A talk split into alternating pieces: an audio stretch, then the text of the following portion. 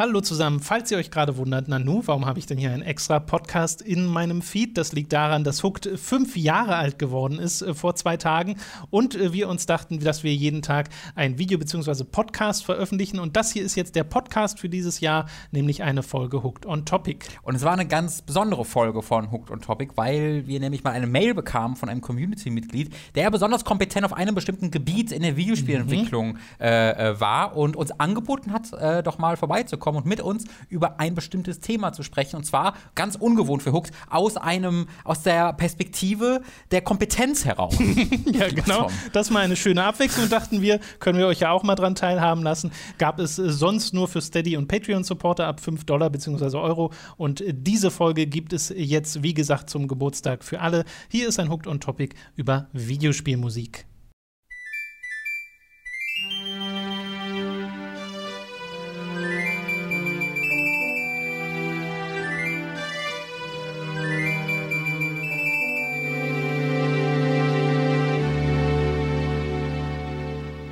Willkommen bei Hooked on Topic Folge 52. Heute sind mal nicht nur Robin und ich am Start, wir haben auch einen Gast bei uns, nämlich den Ruven. Hallo Ruven. Hi.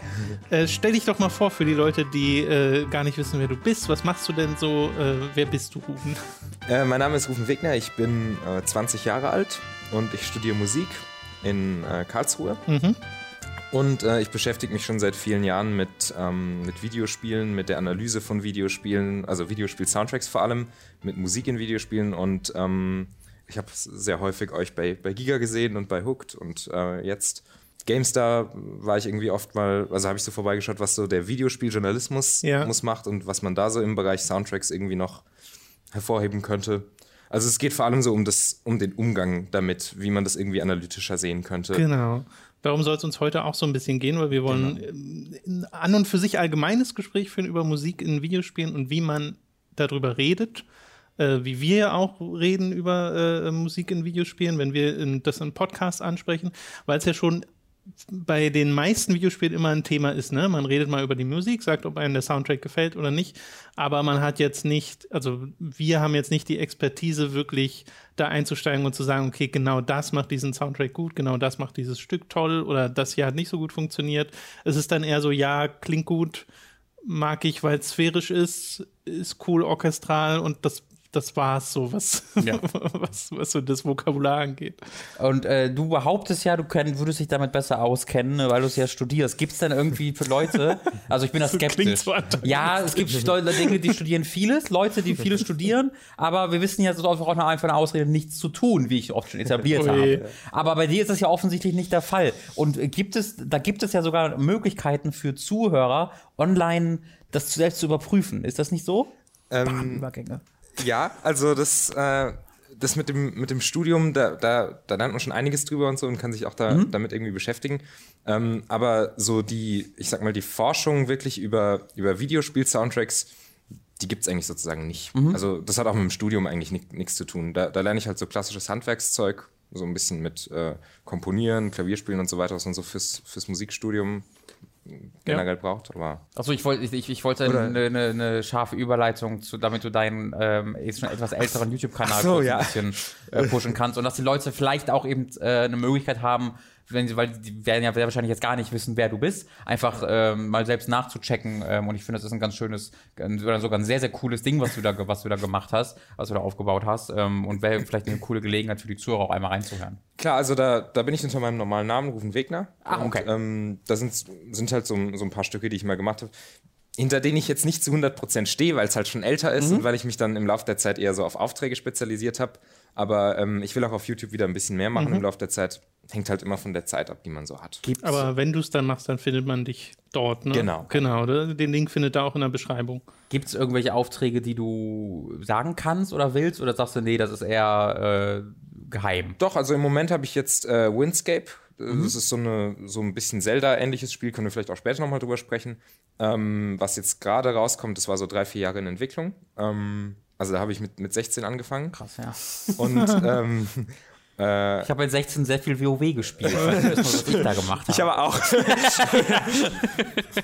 ähm, und genau, jetzt habe ich so eins im Auge von einem deutschen Entwickler, ähm, was so ein bisschen in die Richtung Journey geht, aber da ist noch nicht ganz sicher, wer den Soundtrack machen wird, weil mhm. natürlich so. bewerben sich viele Leute und so. Ja, ja. Ich kann es noch nicht sagen. Also funktioniert es wirklich so, dass dann der Entwickler quasi in den Kreisen, wo die Musiker unterwegs sind, ist es dann Foren oder wo ist das? Dass er dann eine, eine quasi einen äh, sagt, wir wollen in diese Richtung gehen, bewerbt euch? Genau, also ist vor allem im Internet. Also das ist so eine Branche, die, die halt über, über Social Media auch funktioniert. Mhm. Ähm, viel auf Twitter ähm, und da ja, da, da postet der Spielszenen und dann kriegt er halt äh, jeden Tag eine Anfrage von einem Komponisten, weil halt jeder irgendeinen Soundtrack okay, schreiben krass. will. Okay. Und das ist dann aber, also, das heißt dann, machst du dann viel kostenlose Arbeit, dass du quasi komponierst extra für diese Szenen und die dann einschickst? Oder ist das eher so ein, hier ist meine Vita, das habe ich in der Vergangenheit gemacht, ähm, richtet man danach? Gibt's gibt's die und die Fälle. Also viele schicken einfach so eine äh, so ein paar, paar Beispiele hin. Ich bin eigentlich jemand, der der findet, man sollte sich für einen für einen Soundtrack einfach einen eigenen Stil ausdenken. Und das ist auch das, wofür ich dann bezahlt werde, weil ich finde, so ein Soundtrack ist einfach viel Denkleistung. Viel überlegen, wie kriegt man einen guten Stil hin, wie kriegt man was Besonderes hin. Mhm. Und ähm, daher bin ich der Meinung, dass man da einfach eigene Sachen schreiben sollte. Mhm. Und das mache ich auch. Also ich, ich komponiere für jeden, für jede Bewerbung was Neues. Und die Zeit ist es mir auch wert, weil dafür ist es dann auch irgendwie, dafür habe ich dann auch schon meine Zeit investiert, mir schon in der Bewerbungsphase was auszudenken. Wie viel Zeit ist es denn dann ungefähr so, wenn du sagst, du hast jetzt, weiß nicht, wenn ja wahrscheinlich keine 10-Minuten-Clips sein, sondern eher kürzere? Oder? Genau, so, so Trailer meistens, Aha. drei Minuten irgendwie. Ähm, und die Zeit, die man dafür braucht, ist immer ganz verschieden. Also manchmal kriege ich so in 10 Minuten irgendwo was Gutes oh, krass. hin. Ja, manchmal brauche ich ein halbes Jahr für ein, für ein Stück und mhm. feil dann auch so richtig im Detail. Das ist immer verschieden. Kann, kann, man gar nicht genau sagen, komischerweise. Ja, wie geht's dir denn, äh, weil wir vorher mal ein bisschen geschrieben haben drüber, wie geht's dir denn, wenn du so in, sei es bei der Gamestar, sei es bei uns, sei es bei anderen Videospielpublikationen, äh, darüber liest oder hörst oder das siehst, wie da über Videospielmusik gesprochen wird? Findest du, da gibt's noch Ansatzpunkte, wo du sagen würdest, nee, hier und hier und hier finde ich es schade, dass irgendwie was weiß ich, die Tiefe fehlt oder ähm, bestimmte Aspekte nicht besprochen werden? Ist das ist das etwas, was dir am Herzen liegt? Eigentlich schon, ja. Also ich, ich erwarte das natürlich nicht von, einer, von Leuten, die sich halt mit Musik ansonsten nicht so beschäftigen, sondern halt andere, andere Stärken einfach haben. Aber ähm, man, man merkt schon, dass da einfach bei eigentlich bei niemandem so wirklich der Fokus liegt. Also ähm, so am ehesten in die Richtung habe ich das mal bei IGN gesehen, dass da so Videos gemacht werden über den Soundtrack in Horizon Zero Dawn zum Beispiel. Mhm. Aber den also selbst diesen Videos fehlt es einfach an, an Tiefe irgendwie. Also die, die sagen halt Sachen, was man irgendwie so fühlt, wenn man den Soundtrack hört und so, und das ist auch völlig okay. Aber das kriegt man auch in einem normalen Review eigentlich. Ähm, mein Problem ist vielleicht eher sogar, dass ähm, wir heutzutage so mit mit Top-Soundtracks fast überflutet werden. Mhm. Also es kommt, äh, früher war das ja eine Besonderheit, dass man sagt, oh, und das hat auch noch so einen krassen Soundtrack. Mittlerweile ist es eigentlich jedes zweite Spiel, wo man sagt, hat mich irgendwie beeindruckt. Ähm, ja, es fällt viel öfter auf, wenn die Musik nicht beeindruckt. Also genau. Das ist mir auch aufgefallen. Wenn ich halt ein Spiel spiele und ich merke so gar nichts bei der Musik, dann ist das schon etwas, wo ich, wo ich dann irgendwann nicht jetzt bewusst sage, ah, das finde ich super scheiße, sondern irgendwann, irgendwas fehlt da, weil das mhm. so tatsächlich, wie du sagst, irgendwie normal schon geworden ist, dass sie, wenn sie mich nicht unbedingt umhaut, mich doch irgendwie emotional abholen kann. Genau, ja. Ähm, und da ist halt so ein bisschen das Problem, dass ähm, dass in einem, in einem Spieletest dann häufig die Musik einfach so ein bisschen runterge... Also selbst wenn sie sehr gut ist, wird dann halt gesagt, ja, und wir haben einen guten Soundtrack und so. Aber als Hörer von einem oder als Leser von einem Spieletest kennt man es halt mittlerweile eigentlich schon, dass der Soundtrack einfach gut ist. Mhm. Also das ist so eine hohe Qualität von, von Soundtracks, die sich eigentlich äh, angebahnt hat. Aber da ist es jetzt schwierig, nochmal einen, einen draufzusetzen. Mhm. Und das ist auch so ein bisschen das, was ich im, im Laufe der nächsten Jahre irgendwie versuchen will, dass, dass die Musik halt wirklich so einen eigenen Charakter hat, dass, äh, dass Leute das auch hervorheben. Und dass eben nicht einfach gesagt wird, ja, das ist wieder ein guter Soundtrack. Weil das gibt es halt heutzutage einfach oft. Ja, ja. Die, die Qualität von Videospielmusik ist einfach in den letzten Jahren stark äh, gestiegen. Genau, ich glaube, deswegen fanden Tom und ich das auch so, so, so interessant und so gute Idee, dich mal einzuladen, weil halt, du hast ja, also mhm. du trittst ja wirklich an die Redaktion heran mit der, mit dem Plan, ich würde gerne eben äh, einfach schaffen, dass dieses Thema nochmal mit ja, das, das sagst du vielleicht ja nicht so, aber mit mehr Kompetenz war, aber bedeutet im Endeffekt angegangen wird. Und äh, das ging ja auch, also Tom hat es ja gerade schon sehr, sehr gut gesagt, ne, wir haben halt diese Wert, eine extreme Wertschätzung für Soundtracks, Tom und mhm. ich. Ähm, vielleicht sogar ein bisschen mehr als woanders in der Redaktion. Also ich glaube, in unseren Podcasts und Videos ähm, verbringen wir manchmal deutlich mehr Zeit bei Soundtracks als andere Redaktionen tun. In meinem Nier Automata Review habe ich zum, ganz zum Anfang, bevor ich über Gameplay geredet habe, erstmal fünf Minuten oder zehn Minuten über den Soundtrack geredet. Ähm, aber es ist natürlich, wie auch gerade erklärt, eben auf so einer rein emotionalen Ebene oder im Falle von Nier kann ich sagen, das Gameplay, das, das passt sich dem Gameplay an und der Text verändert sich. Aber auf diese technische Ebene zu gehen, ist natürlich im Grunde unmöglich für uns, es sei denn natürlich, wir äh, ziehen Fachliteratur hinzu ähm, und, und, und lernen da wirklich was mhm. hinzu. Deswegen gibt es denn da Siehst du irgendwelche Möglichkeiten für halt Redakteure äh, oder muss, müssen gar nicht Redakteure sein, können auch einfach Leute, die einen Blog haben oder sowas. Siehst du eine Möglichkeit für Leute, die jetzt nicht in der Materie drin sind, ähm, diese Berichterstattung in irgendeiner Art und Weise anders zu gestalten, wo du sagen würdest, da würde dem mehr Rechnung getragen werden, das wäre besser für, für, für diesen Bereich? Also es wäre auf jeden Fall schon mal gut, wenn es mehr Leute so machen würden wie ihr. Also okay. dass man sich einfach Zeit nimmt, weil selbst wenn man jetzt irgendwie ein Fachwissen nicht, nicht hat in dem Bereich, was ja auch, was man echt nicht erwarten kann von den Leuten, ähm, wenn man sich Musik bewusst macht und wirklich bewusst zuhört, wach zuhört ähm, und die nicht so als, äh, als so eine Nebenerscheinung wahrnimmt, sondern wirklich sich Gedanken macht, was passiert da im Moment, dann findet man schon ganz viele Sachen von alleine, ohne dass man da irgendwie äh, wissenschaftlich rangehen muss. Mhm. Das Problem bei der Wissenschaft ist, ähm, auch da gibt es einfach viele Sachen, die irgendwie, gerade im Musikbereich, die irgendwie noch nicht so ganz erforscht sind, wo man irgendwie alles so ein bisschen flapsig ausdrückt. Okay. Daher könnte ich jetzt auch gar nicht besonders viel Fachliteratur irgendwie hier hinbringen oder okay. so, gerade im Videospielbereich. Das ist sowieso schon nochmal ganz ja. exotisch für die Leute.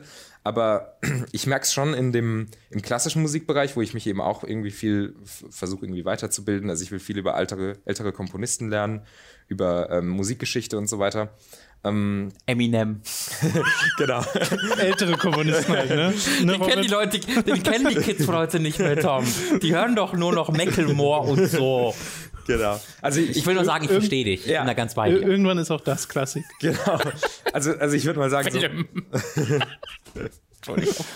Kein Ähm, ich würde sagen, so mein Interessensgebiet geht so von Bach bis äh, Gustav Mahler ungefähr, äh, so in der klassischen Musik also bis Anfang des 20. Jahrhunderts. Und dann haben wir eben den Übergang zur, zur Kunstmusik, zur, zur neuen atonalen, dissonanten Musik und so weiter, zeitgenössische Musik.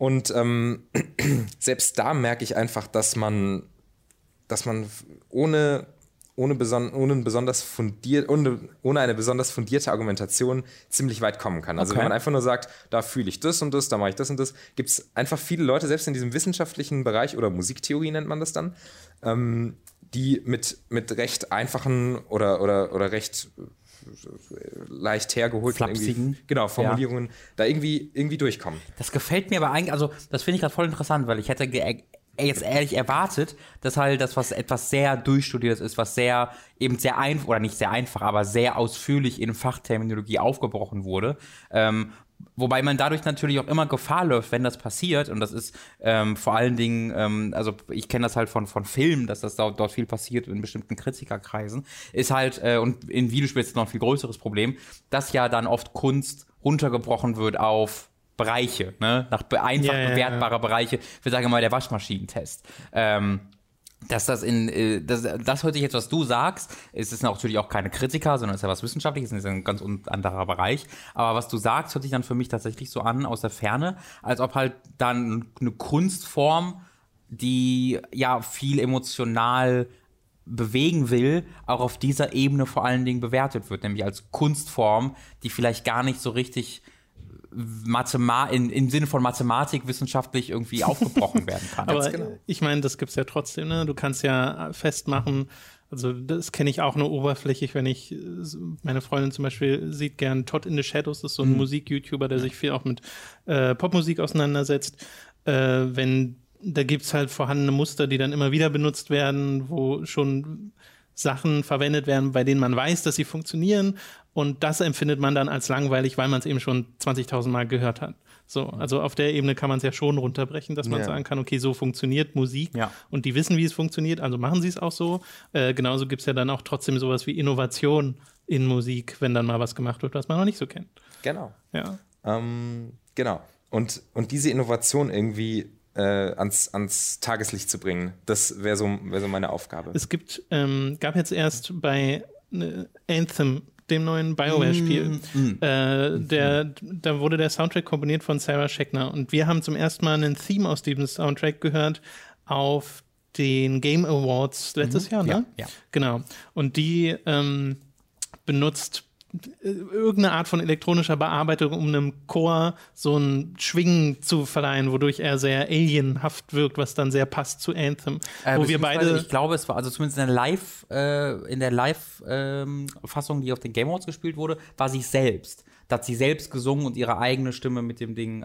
genau, aber es war ja im Hintergrund der Chor auch zu hören und sie hatte halt dieses, was auch immer es für ein Gerät mhm. war vor sich, das müsste man dann tatsächlich mal nachschlagen, um dann zu gucken, wie das eigentlich funktioniert. Aber das war halt cool und da dachten wir uns beide halt, oh, okay, so in der Art haben wir es jetzt auch noch nicht gehört. Obwohl so. es bestimmt nicht komplett neu ist so oder sowas, Gänsehaut. aber genau, es hat sofort für Gänsehaut ja, gesorgt. Ja.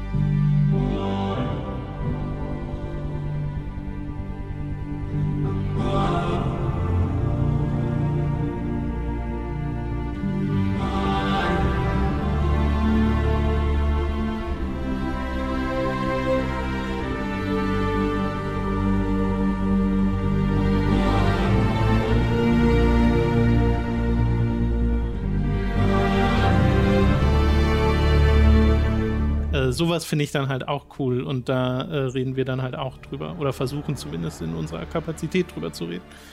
Ja, sowas, sowas finde ich auch toll. Also wenn man einfach irgendwie so Innovation im, im Musikbereich mitbekommt, und daher. Ich habe hab halt nur Angst, dass ich sie oft gar nicht mitbekomme. So, dass ich irgendwie was ja, höre genau, und dann so, ja. de dann so denke, ja, das ist jetzt ein orchestraler Soundtrack und jemand, der sich damit auskennt, denkt sich, ja, nee, guck doch mal, was die hier gemacht haben. So. Also ich weiß es, also ich, dieses Gefühl habe ich bei halt zwei Spielen. Und das sind die beiden Klassiker. Drakengard ist so das eine, wo ich halt sage, ich habe noch nie so Musik gehört wie in Drakengard, weil es halt wie Lärm wirkt, der aber trotzdem melodisch ist, aber ganz bewusst nicht diese, den Strukturen folgt, die du halt, die du ganz also den, den, die, die erwarte ich nicht bewusst, dass ich sage, ah, ich kenne mich Musik aus, jetzt kommt das, sondern wenn du Musik hörst, erwartest du dann ja oftmals schon irgendwie, dass es dann in diese Tonart einnimmt oder dann so abklingt. Und Dragengard macht halt ganz oft einfach das nicht. Sodass du ständig das Gefühl hast, irgendwie, ah, das muss noch Note gespielt werden. Oder ah, da wurde eine zu viel gespielt. Das mag ich sehr. Und das gleich, gleiche Gefühl hatte ich dann tatsächlich auch bei dem ersten Nier, wo äh, ich so das Gefühl hatte, wir haben hier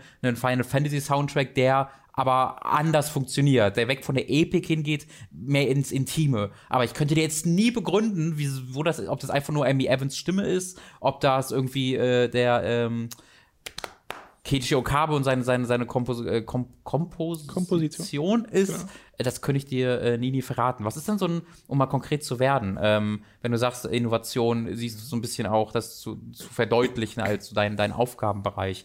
Gibt es da irgendwie in den letzten, weiß ich nicht, vier, fünf Jahren konkrete Titel, die da in den Sinn kommen würden, wo du gesagt hast, oh, das hätte ich so nicht erwartet oder das ist in irgendeiner Art und Weise was, was Neues, was Aufregendes? Mhm.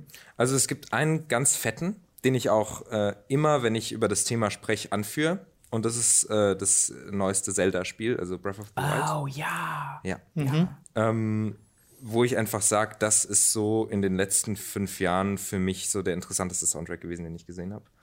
Ähm, es gibt aber auch viele kleinere Beispiele. Kannst du vielleicht kurz, wenn wir da sind, ja. ähm, das ein bisschen aus. Gerne, da könnte ich stundenlang drüber reden. Ich, oder also, oder so, also, nee, nee, ja, sehr gerne. du besser, wenn wir zuerst die Beispiele nennen und dann ausführlicher werden? Ich finde, wir können direkt mal bei Zelda Ja, würde ich auch sagen, weil ich finde auch gerade, es ist ein sehr, sehr interessantes Beispiel, weil man da vielleicht nicht sofort drauf kommen würde, weil es ja, ja. so voll wenig Musik. Warum soll ich Genau, das und das war ja auch so die Auffassung am Anfang, dass die Leute gesagt haben und wir ja auch, okay, ja. Soundtrack wurde hier im Vergleich zu den Vorgängern zurückgefahren. Ja.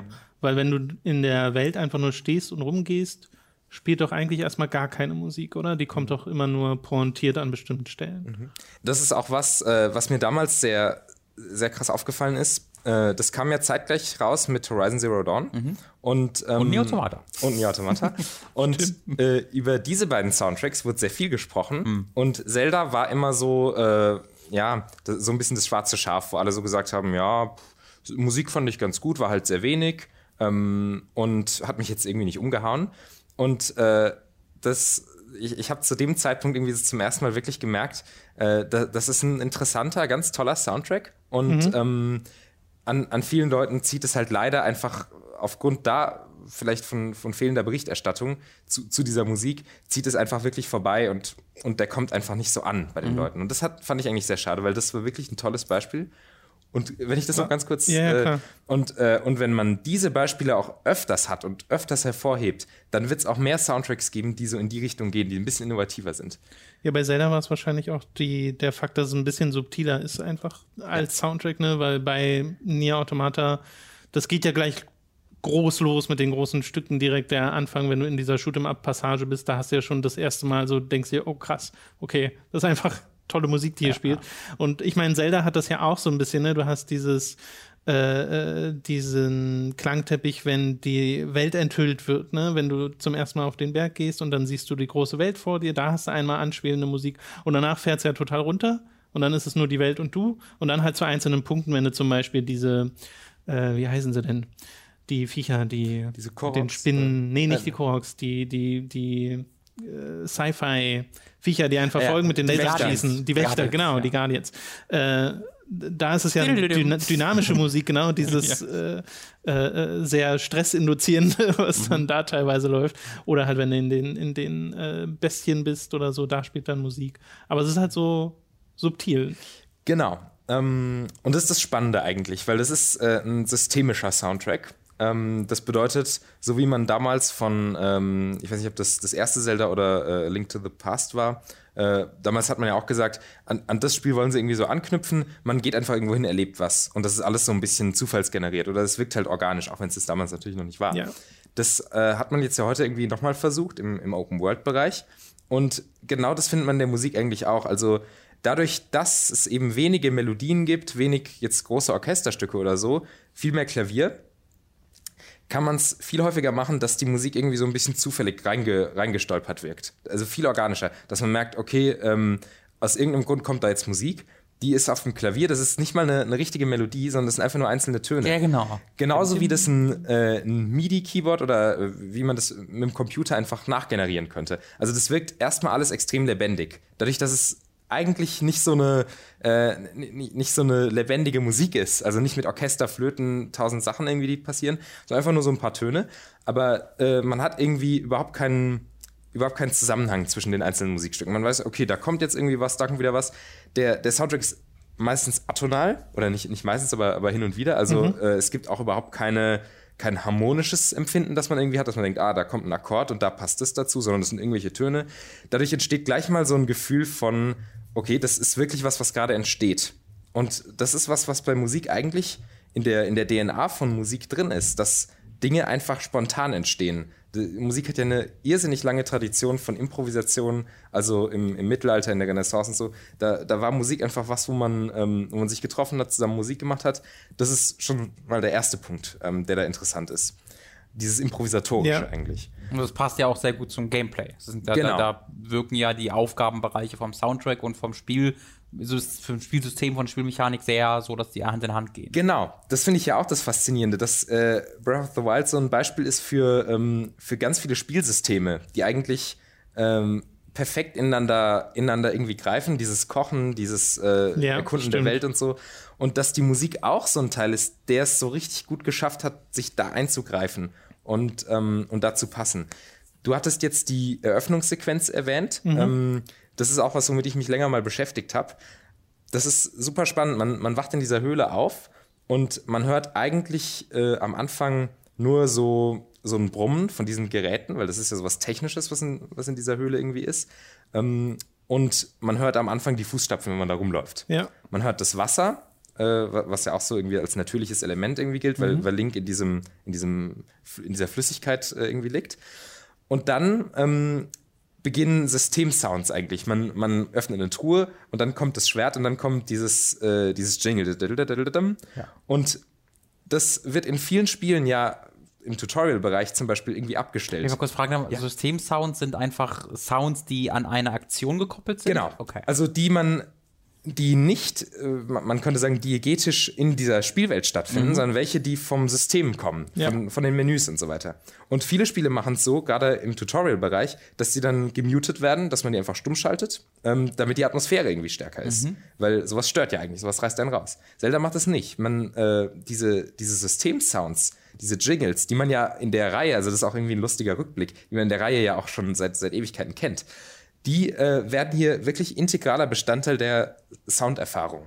Ähm, und allein schon dadurch wird direkt am Anfang alles irgendwie miteinander kombiniert. Es gibt keine Musik, sondern es gibt wirklich nur die Geräusche in der Höhle, die auch wieder so einen Dualismus haben. Also einerseits äh, Naturgeräusche, dieses Tropfen von, äh, von den Wänden, das Wasser, die Fußstapfen und so.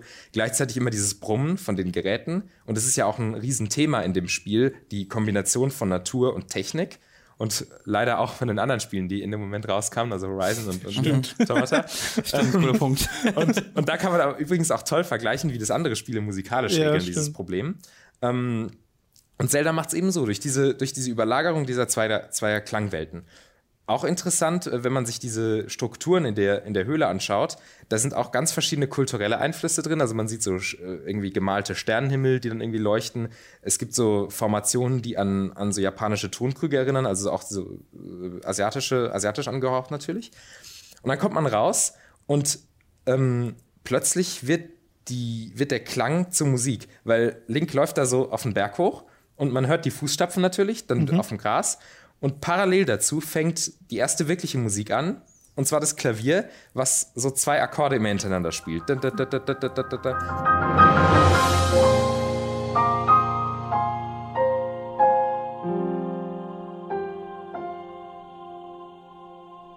Und das ist natürlich, ähm, ist natürlich analog zu den Fußstapfen. Hm. Also, das ist so ein ganz weicher Übergang. Mhm.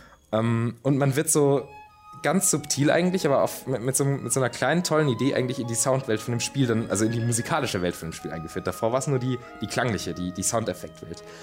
Dann ähm, kann man noch, noch weiter analysieren, dann, dann äh, steht er da an der Klippe und man sieht, man sieht die Spielwelt zum ersten Mal.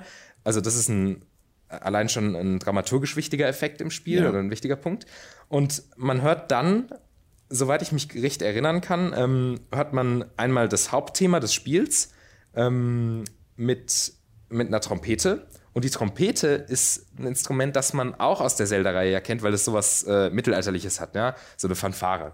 Danach hört man ähm, so, eine, so eine Art Sumpfflöte, also irgendwie so ja, äh, äh, so, so ein Instrument, was eben aus den, aus den Sumpf, aus, aus den Waldbereichen kommt. Ich weiß aber nicht genau woher. Hast du sogar Sumpfflöte, nicht ja, Sumpfflöte. Äh, genau. Okay. okay. Sumpfflöte. Also sowas, was man so aus den, aus den Urwaldbereichen kennt. Okay. Aber ich weiß nicht genau, was das für eine ist. Mhm. Ähm, und, und das Klavier eben. Und das sind so die drei Kernbestandteile. Also man hat einerseits das Naturelle durch diese Flöte, man hat das Archaische durch die Trompete, dieses äh, mittelalterlich mäßige Zelda-artige, und man hat das Klavier ähm, was wir jetzt so als neues Instrument für das Spiel kennen. Weil vorher hat man eigentlich selten so Klavier-Soundtracks gehabt. Zelda Breath of the Wild hat ja einen totalen Klavier-Soundtrack. Mhm. Äh, ganz viele Stücke, die nur, nur mit Klavier sind oder Klavier und Orchester und so. Und ähm, das bringt uns auch wieder zum spannenden Punkt. Und zwar, ähm, wo eigentlich die Tradition, die musikalische Tradition von diesem Soundtrack herkommt. Ähm, ganz viele Soundtracks basieren eigentlich auf so einer Ästhetik, ähm, aus der Romantik, also aus der romantischen Musik, so von 18 bis 1900 ungefähr, oder 1830 bis 1910 vielleicht. Ähm, damals hat man diese fetten, großen Orchesterstücke geschrieben, die irgendwie allen gefallen haben. Also, keine Ahnung, Beethoven, Bruckner und so, die, die ähm, Gustav Mahler, die verbindet man damit. Und das ist genau der Stil, den zum Beispiel John Williams, ähm, auch eine Zeit lang mal Hans Zimmer, verschiedene andere Komponisten eigentlich an, einfangen, Ennio Morricone.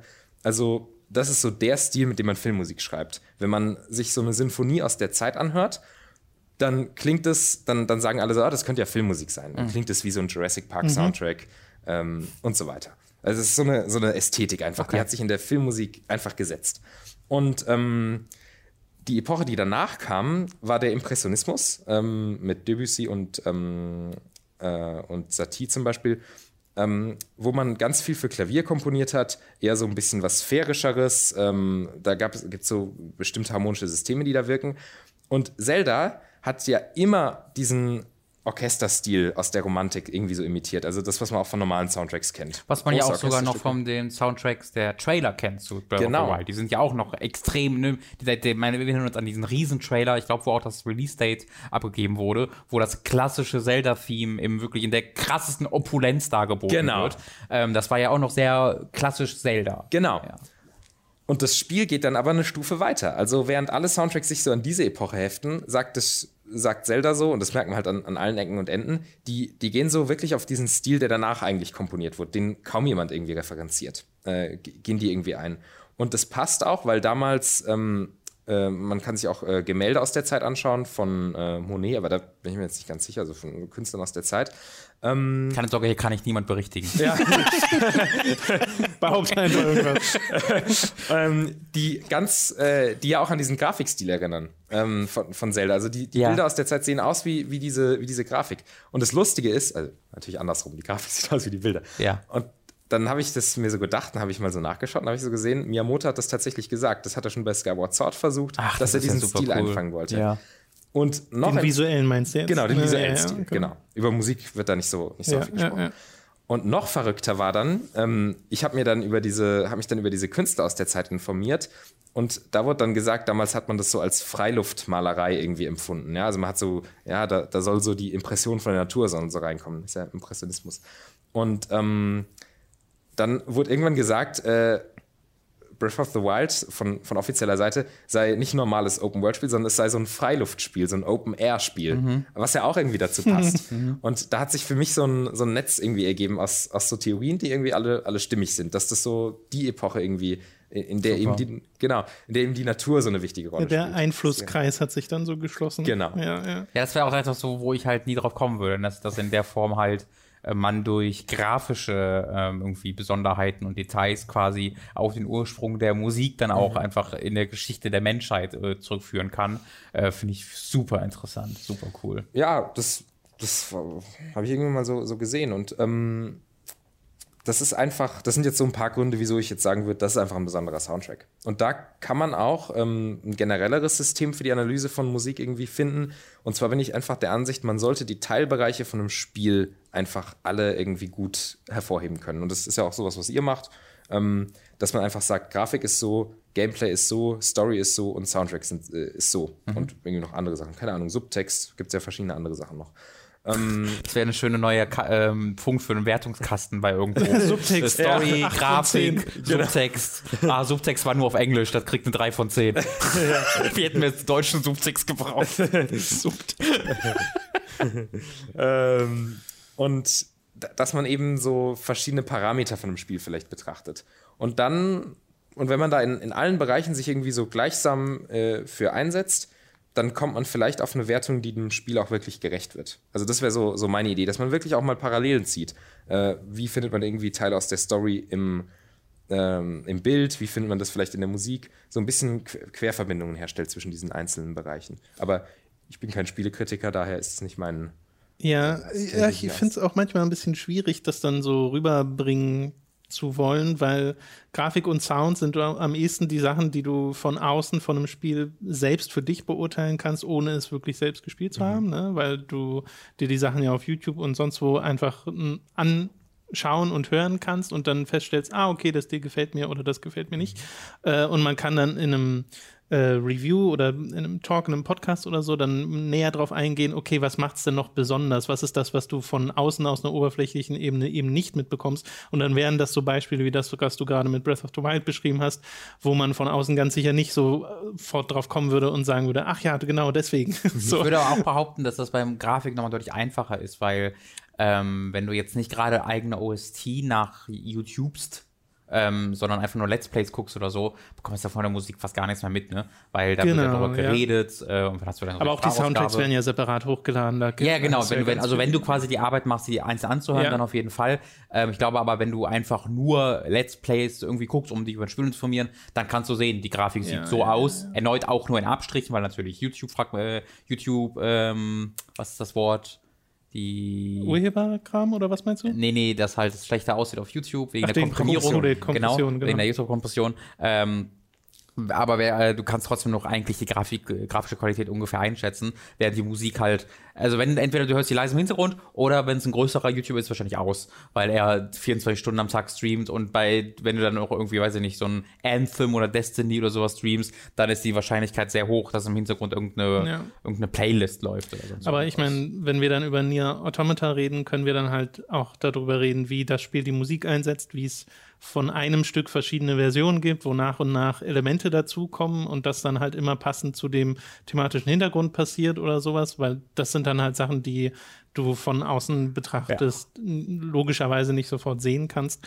Äh, aber viel weiter können wir dann eben auch nicht gehen, weil das, was du jetzt bei Zelda beschrieben hast, das wäre schon, da wäre ich selbst jetzt in der Form auch nicht drauf gekommen, so. Äh, obwohl mir auch bewusst ist, dass Zelda so eine Reihe ist, in der Musik sowieso immer eine große Rolle spielt. Ne? Die haben ja Instrumente schon seit Link's Awakening, äh, gab es in A Link to the Past auch schon ein Instrument? Ich überlege gerade. Weiß ich nicht. In Link's Awakening gibt es aber auf jeden Fall auch schon die Ocarina mhm. und du musst die acht Instrumente finden und das wird dann eben auch alles versucht in diesem Gameboy äh, äh, als Soundtrack darzustellen. Oder wenn du in Ocarina of Time und auch in allen äh, weiteren Spielen das Menü öffnest, ist das ja auch schon ein kleiner, ist das so ein also es ist ja nicht mhm. einfach nur ein irgendwie ein technischer Sound, wenn ein Menü aufgeht, sondern es ist ein kleiner Jingle. Mhm. Und der begleitet halt diese Spiele auf allen Ebenen. Und Koji Kondo ist ja, soweit ich weiß, die meiste Zeit Komponist. Ich weiß nicht, wie es jetzt beim aktuellsten ist. Auch, glaube ich. Ja, ich, ich, weiß es gerade einfach nicht hundertprozentig, aber genau, ich verbinde ihn halt immer auch mit den Super Mario mhm. Soundtracks und sowas. Ähm, halt den sowieso für ein Genie, deswegen äh, äh, passt das da auch immer. Ja, aber das sind so, so ein paar Punkte, die ich da auch faszinierend finde. Mhm. Also, ähm, wenn man schon über Zelda spricht, äh, könnte man auch noch Majora's Mask irgendwie reinbringen. Da gab es ja jetzt auch irgendwie letztens noch ein Remake für den, für den 3DS. Boah, und wie lange ist das denn jetzt schon wieder her eigentlich? Fünf ja, letztens so. ist ein bisschen übertrieben. aber ähm, was, was auch zum Beispiel auch musikalisch einfach spannend war, da, da gab es ganz viel Percussion zum Beispiel, ähm, viel mehr als, als in anderen Spielen, also einfach nur Trommelmusik die ganze Zeit. Es gab so ähm, Musik, die irgendwie an die asiatische Oper angelehnt war, weil Koji Kondo hat damals irgendwie gesagt, diese ganzen Masken-Thematik, was man, die, die man ja, im Spiel ja. hat, ähm, das hat ihn irgendwie an die Oper erinnert und daher gibt es so viele Erinnerungen äh, musikalischer, Hin musikalischer Hinsicht an die Oper und, und so, das ist auch spannend. Also man merkt schon, dass die hin und wieder einfach irgendwie spannende Ideen haben. Für Wie sie experimentieren. Bei Majora's Mask habe ich auch sofort diese sehr fast schon schiefen Töne im Kopf, die ich gar nicht einem Instrument zuweisen kann ja. gerade, aber was halt super zu diesem Thema passt. Ne? Du hast diesen Skull-Kit, du hast diese Maskenthematik, du hast diesen, dieses Apokalyptische, der Mond stürzt auf die Erde und so. Ja. Ja, das äh, ist einfach, also sie schaffen schon immer eine Identität zu den jeweiligen Spielen.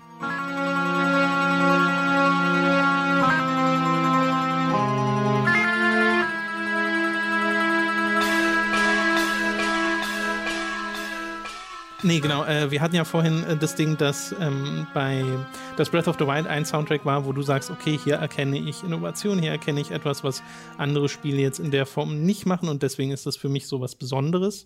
Ähm, und natürlich dann auch noch diese Parallele, dass im Vergleich eher über die Soundtracks anderer Spiele zu der Zeit geredet wurde.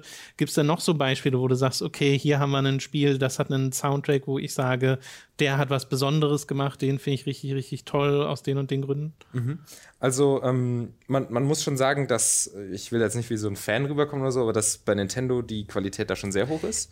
Dieser Nintendo-Fan hier, Tom, du kannst doch nicht einen Nintendo-Fan hier reinlassen. Mann. ähm, ich habe ja witzigerweise, also wo du das gerade sagst, ich ja. habe ja so ein paar Sachen mir dann auch aufgeschrieben mhm. und äh, musste mich dann auch zurückhalten, okay, wenn ich über Lieblings-Soundtracks nachdenke, ich könnte halt fast jedes Mario und Zelda anbringen und so und das wäre halt, also bei mir ist das ja auch total verankert, weil ich mit Nintendo aufgewachsen bin und mein Leben lang Nintendo-Spiele spiele. Mhm. Äh, das, es fällt schon auf, dass sie gute Musik machen. Genau. Also die haben einfach Top-Komponisten. Top genau. Ich, mir wird jetzt äh, kein anderes Beispiel wie, wie Zelda eben einfallen, also wie die, dieses letzte Zelda, äh, wo das wirklich so, so krass innovativ ist, meiner Ansicht ja. nach. Aber ähm, man muss ja auch sagen, nicht jeder Soundtrack muss ja so innovativ sein. Klar. Ähm, es hilft natürlich auch einfach, wenn die einfach, wenn die Melodien gut sind, wenn es gut orchestriert ist, wenn das handwerklich irgendwie gut gemacht ist. Zum Beispiel wie bei Mario Galaxy zum Beispiel. Also das ist ja, da wird yes. man jetzt auch nicht sagen, dass der besonders, äh, besonders innovativ ist, weil es einfach super. Und ähm, so ist bei, bei vielen anderen Spielen auch. genau. Ähm, wenn man da in eine andere Ecke geht, also was mich auch beeindruckt hat, komischerweise auch genau zu der Zeit erschienen, also 2017 war einfach ein krasses Jahr, ähm, Resident Evil 7. Und da könnte man oh, jetzt auch okay. über Resident Evil 2, über das Remake sprechen. Ähm, da konnte ich mich, ich konnte dir jetzt nichts zu der Musik dieser Spiele sagen. Gerade bei zwei war, war das so, da ist mir tatsächlich auf, das, das, das mir aufgefallen, dass die Musik nicht stattfindet in meinem, in meiner kritischen Bewertung mit diesem Spiel, weil die so selten da war und mich nie in irgendeiner Art und Weise mitgenommen ich hab habe. Ich habe sehr die Mr. X-Musik im Kopf. Das ist immer dieses Das ist eigentlich immer so ein Trailer-Sound, der kommt, wenn Mr. Ja, X auftaucht ja. und dann dieses Klopfen, klopfende, ja. äh, äh, treibende Musik, weil du ja wegrennen sollst. Mhm. Ja. Ja, ähm, Genau, also da ist es aber auch nicht die Musik, also da müsst ihr kein schlechtes Gewissen haben, sondern ähm, da ist es wirklich der Sound, wie mhm. das gemacht ist. Also ähm, das ist mir schon bei Resident Evil 7 äh, wirklich, wirklich stark aufgefallen, wie viel Mühe die sich gegeben haben, eine Soundkulisse wiederzugeben. Also das ist einfach musikalisch jetzt nicht, nicht, nicht so spannend, aber die haben halt, die haben halt sich viel Gedanken über, über Klang gemacht, über, ähm, über eine Klangkulisse. Und ähm, da habe ich auch überlegt, woran liegt das? Ähm, liegt daran wahrscheinlich, dass das ja für VR konzipiert war, so als eins von wenigen Spielen, bei denen man wirklich gesagt hat, das muss VR-tauglich sein. Äh, und daher haben die sich, glaube ich, auch einfach neue Gedanken gemacht, wie sie Sound umsetzen, weil da hat man immer ein Headset auf. Wenn ich jetzt irgendwie so ein Switch-Spiel programmiere, weiß ich, okay, das kann auch jemand über diese, weiß ich, ob das überhaupt ein Stereo-Lautsprecher ist. ich ähm, glaube schon, aber ja, okay. ist halt trotzdem ist es ja so ein kleines Ding. Ne? Genau. Ja. Ähm, oder auch wenn man hier, äh, keine Ahnung, auf der PS4 was spielt, hat man halt entweder die integrierten Lautsprecher oder so oder, oder eine, eine Stereoanlage. Aber ähm, da wussten die halt wirklich, das spielen viele Leute mit einem Rundum-Headset oder, oder mit einem Sound, der, der so Rundumklang irgendwie auch mhm. äh, direkt am, am, Kopf ermöglicht. Und das merkt man. Ähm, selbst wenn man es einfach nur auf popeligen Lautsprechern äh, sich irgendwie anhört oder, oder selbst wenn man Let's Play schaut, überraschenderweise, ähm, merkt man, dass sich da richtig viel Mühe gegeben wird. Du merkst es sogar an den Let's Playern, weil die fragen sich die ganze Zeit so, oh, oh ist da jetzt irgendwas oder so? Also die haben, die haben richtig Angst, nur wegen der Geräuschkulisse. Mhm. Das haben sie super gut gemacht, dass du überall irgendwo ein Knarzen hörst, ähm, dass du Sachen hörst, bei denen du irgendwie nicht, nicht ganz sicher bist, wo das herkommt, was wirklich eine völlig neue Ebene der Angst irgendwie so in, in, in dieses Medium bringt. Und ähm, da gibt es als, also so zwei kleine Anekdoten dazu, ähm, sind, dass man an einer Stelle in dem Spiel, in dieser Haupthalle, äh, so einen Schatten sieht von einem Ventilator, der da irgendwie rumsteht. Ähm, äh, das Licht kommt, glaube ich, von oben. Oben hängt der Ventilator. Mhm. Dann sieht man auch den Schatten unten. Mhm. Und jedes Mal, wenn man da reinläuft, erschrickt man sich, weil, weil man denkt, da ist irgendwas.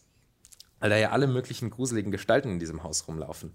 Und ähm, das ist so ein typischer Fall von Täuschung. Man, man weiß nicht, da ist irgendwas, sondern man weiß, man weiß nicht, was da ist. Ähm, und, und das mit Musik rüberzubringen, äh, haben sie halt geschafft, dadurch, dass sie diese extrem detaillierte Klangkulisse gemacht haben. Dass man wirklich nicht weiß, wo kommt was her, was ist da jetzt, dass man so ein bisschen getäuscht wird vom Spiel. Ja. Ähm, das ist spannend. Und generell die Sinneserfahrung in dem Spiel. Ähm, man, man kommt in dieses Haus rein und zuerst sieht man, wie der ähm, wie der Typ mit seinen Händen ganz viel macht. Der gestikuliert, der macht Türen auf und so weiter. Irgendwann wird die Hand dann abgehackt, sehr früh von dieser, von dieser äh, Freundin. Ähm, und danach ähm, nee, genau, was davor noch kommt, ist, dass man, dass man sich die, die Umgebung anschaut, dass man diese Töpfe, da, da ist überall dieses ekelhafte ja, ja. Zeug, dieses, In dieses der Küche so. bist du da unterwegs, ja. Genau. Ähm, also die Sinneserfahrungen, das, ähm, äh, das Sehen so als distanzierteste, dann das Riechen schon als ziemlich intensive, das Hören, dadurch, dass eben diese Klangkulisse, dass es die gibt, das Tasten mit, diesen, mit diesem Arm, der abgehackt wird und so, das man alles sieht, die werden wirklich Stück für Stück eingeführt. Mhm. Und ähm, das, die intensivste ähm, Erfahrung, die man hat, ist ja das Schmecken. Und selbst das wird äh, sehr, sehr, sehr früh irgendwie, also darauf wird sehr früh angespielt, wenn man mit dieser, mit dieser gruseligen Familie am Tisch sitzt und die einem dieses Essen da in den Mund stecken ja. wollen. Und das ist natürlich auch ein VR-Trick. Also da, da, merkt man, dass es dafür gemacht wird, dass es so, so nah vorm Gesicht ist. Aber da werden so die einzelnen Sinnes, äh, Sinnesabschnitte, die man, die man irgendwie hat, werden so nach und nach durchexerziert. Sowas ist natürlich, also das hat auch mit, mit Sound zu tun, wie das so im Vergleich zu anderen stilistischen Merkmalen von einem Videospiel eingesetzt wird. Ja, vor allem, weil ja da diese die Tatsache, dass du anhand des Sounds erkennen musst, wo wer gerade ist, ist ja relevant auch dann wieder fürs Gameplay, wo das mit äh, miteinander spielt. Und das ja bei Resident Evil 2 lässt sich das ja eben auch übertragen. Ne? Da hast du halt den Mr. X und hörst dessen Fuß äh, ähm, dessen Schritte die ganze Zeit und kannst dadurch sagen, okay, er ist gerade über mir, er ist gerade unter mir, er ist gerade direkt vor der Tür, weil er gerade stehen geblieben ist und dann hörst du, wie er weitergeht und durch die nächste Tür geht und du hörst dann auch, wie die Tür angeht, äh, aufgeht und so. Das haben sie auch extra so gemacht, damit du das orten kannst, auch ohne äh, äh die VR-Erfahrung dabei zu haben. Genau. Und das ist wirklich auch innovativ. Das ist auch was Neues. Man nutzt die neuen, neuen Soundchips, die man hat, oder halt die neuen ähm, die neuen Engines, die man nutzen kann, um, um Sound zu realisieren. Ja, EA ist da sehr, oder DICE im Speziellen sind ja sehr berühmt eigentlich für ihre Soundkulissen in den Battlefield spielen, weil ja. die Leute auch immer sagen, ich bin jetzt jemand, der die nicht viel gespielt hat, deswegen kann ich es nicht beurteilen. Äh, aber die Leute da auch immer sagen, das ist so mit die beste äh, Kriegs-Soundkulisse, so, die man sich vorstellen kann, wenn man da drin ist in den, mhm. in den Schlachten. Äh, hast du das irgendwie noch mal besonders erlebt, Robin? Weil du hast die Spiele ja gespielt. Ähm, ich, ich wollte nur sagen, äh, EA würde ich auch allgemein zustimmen. Dead Space ist ja auch ein Spiel, was von EA kam. Stimmt, bei Dead Space war es auch sehr. Äh, was halt auch sehr, das, also das ähm, gemacht hat, was du auch bei Resident Evil 7 beschreibst, wo du halt da, ich habe letztens eine Doku gesehen, wo er das erklärt hat, dass sie irgendwie wirklich ein dynamisches Soundeffektsystem dafür entwickelt hätten, wo du halt äh, hörst, wie Leute halt durch die, äh, wie Monster durch diese Luftschächte halt äh, kriechen und wie sie das dann sagen, von wo dieses Geräusch kommt, was dir gerade am meisten Angst machen soll, hast du ja nicht gesehen. Äh, das wurde dafür sehr gelobt für seine Soundeffekte. Das war so ein Ding, wo ich einer der ersten Male im Mainstream bewusst wahrgenommen habe, hier wird ein Spiel für seine Soundkulisse hervorgehoben. Ja, das ist etwas, was man im Mainstream nicht so oft hört von allen Seiten bei Dead Space, ähm, wurde das gemacht und dann war es sogar so, ähm, ich habe mal ein Interview geführt mit den Entwicklern von Dead Space, als die Sledgehammer äh, gegründet haben für Call of Duty. Ähm, Advanced Warfare war es. Äh, und da habe ich mit dem CEO gesprochen und da ging das Gespräch auch recht schnell dann tatsächlich zu eben den Waffengeräuschen und Soundeffekten von dem neuen Call of Duty. Äh, und das war was, was man einfach eigentlich nicht so, nicht so häufig hat. Aber auf jeden Fall, also wenn man, also ich als Anfänger, ich habe noch nicht so oft mit einer, mit einem Sturmgewehr auf Leute geschossen. ähm, und deswegen kann ich jetzt, äh, soll ich eigentlich jetzt nicht wirklich einen Unterschied feststellen können. Aber wenn ich in einem Call of Duty, zumindest in den früheren, ich weiß jetzt nicht, wie es aktuell ist, aber in den früheren Call of Duty ich mit einem Sturmgewehr auf irgendwie rumballer und das dann mit einem Battlefield vergleiche, dann ist dann ein ganz krasser Unterschied, auch auf dem gleichen Sound Soundsystem. Ich, ich kann mit dem gleichen jämmerlichen Headset da sitzen. Wenn ich das im Battlefield mache, dann fühle ich mich so, als hätte ich gerade eine fucking Waffe abgeschossen. In Call of Duty fühlt sich an, als ob ich auf eine Maus geklickt habe, damit es schießt. Ja, würde ich auf jeden Fall, auf jeden Fall zustimmen. Mhm.